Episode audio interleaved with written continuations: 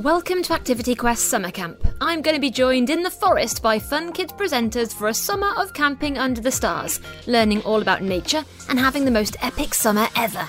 This summer, we're camping in the wilderness of the UK, and we'll be doing everything from going on night safaris to find bats to building bug hotels and making nature art. At the moment, it's just me at the camp, but I should be joined by the others pretty soon. I've given them all a map to help them find their way to the camp. They'll just need to work out what direction they're facing and figure out how their surroundings relate to the map to make their way to the camp. I was expecting some of them to have arrived by now.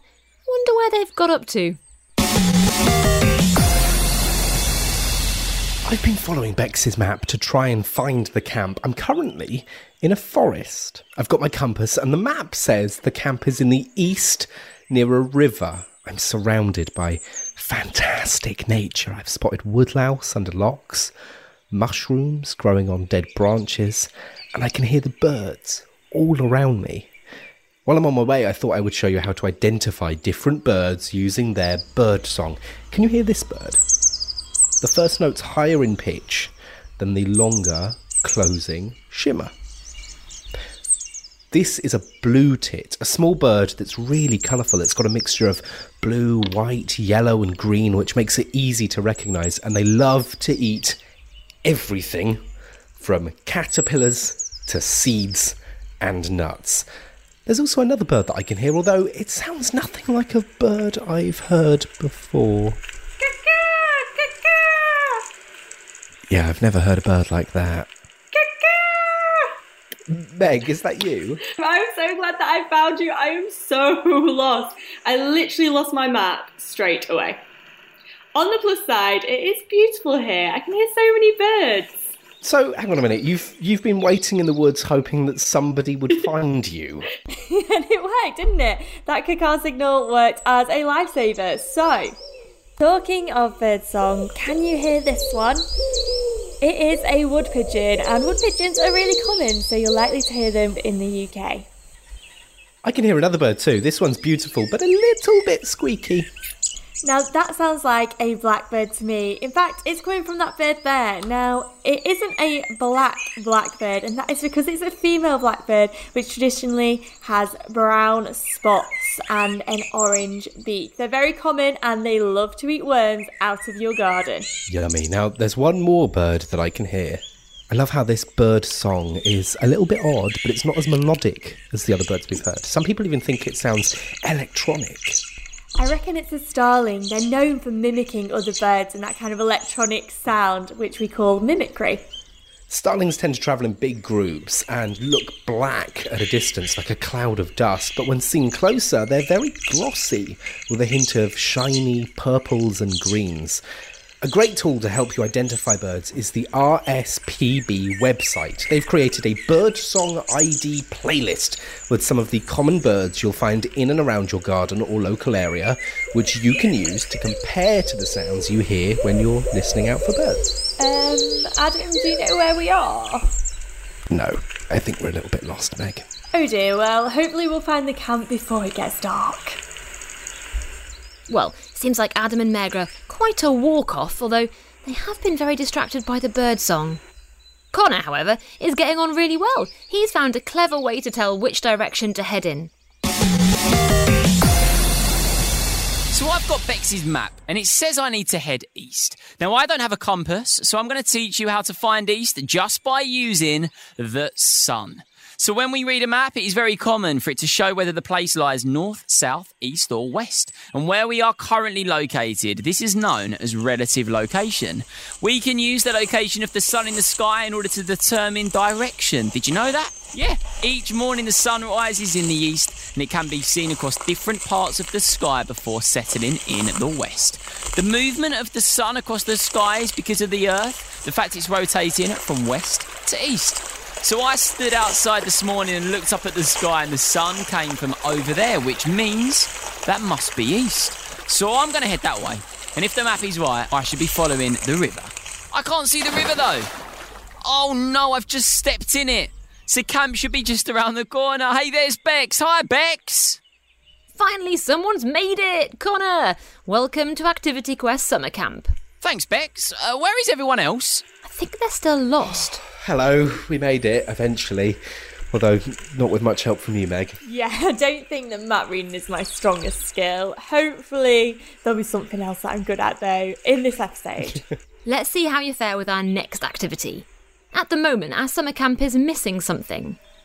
Uh, I'm gonna have to have a wild guess. There's nothing here. Is it somewhere to sleep? Exactly right. We need to build somewhere to sleep. I'm going to build myself a den out of twigs. The first thing I found is branches that have fallen to the woodland floor. Remember, when making your den, don't break off living branches or damaged trees. Plus, if you use any unnatural materials, such as string or rope, remember to take them home at the end of the day. I've gathered everything I need. Long, sturdy branches and sticks, check. Lots of thinner, bendy sticks, check. And materials to cover my den, such as leaves, check. I found a tree that has a fork low down. The fork is where the tree trunk splits in two. Now I'm going to balance the long straight sticks against the fork at an angle. I'm using four big sticks to do this. Now I'm weaving the bendy branches in and out of the sticks to make the walls and close the gaps between the big sticks. Then I'm going to cover the den with leaves so there's no gaps, and if it does rain, I will not get wet. Plus, it helps to stay camouflaged. You can make your den feel homely by waving some flowers into the sticks or by making a path to the entrance out of rocks. How was your shelter coming along, Meg? My den, it's coming along so well, thank you. Um, so basically, what I did is I found the biggest stick that I could find on the floor.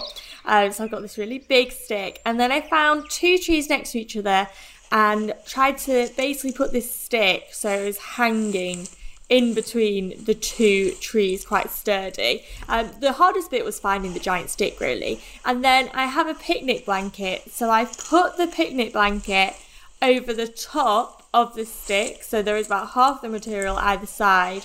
And now I'm just finding some rocks to basically pin down the blanket either side to make a triangle tent shape um, so it wasn't that hard really, but I don't know how well it'll survive if it starts to rain tonight. Um, but hopefully it will work. Adam, you haven't even started. You better get a move on. Some of us came prepared. I bought a pop up tent and voila! Okay, our camp is starting to come together. We've got somewhere to sleep. Well, you lot do. Any room for a little one? If you're new to camping, then starting in your garden is a really simple way to begin. However, if you don't have a garden or maybe you want to venture further afield, there are lots of amazing campsites perfect for families all around the country, which are sure to provide an amazing night under the stars. With that in mind, we've swapped out our usual events for some of our favourite campsites from across the country. Thanks, Bex. First up, Thistledown Farm, located near Stroud in Gloucestershire, offers a cure for the stresses and strains of family life. Space, tranquility, and most importantly, freshly baked pizzas. Located in the Cotswold area of outstanding natural beauty, Thistledown Farm is a family run and organically managed farm.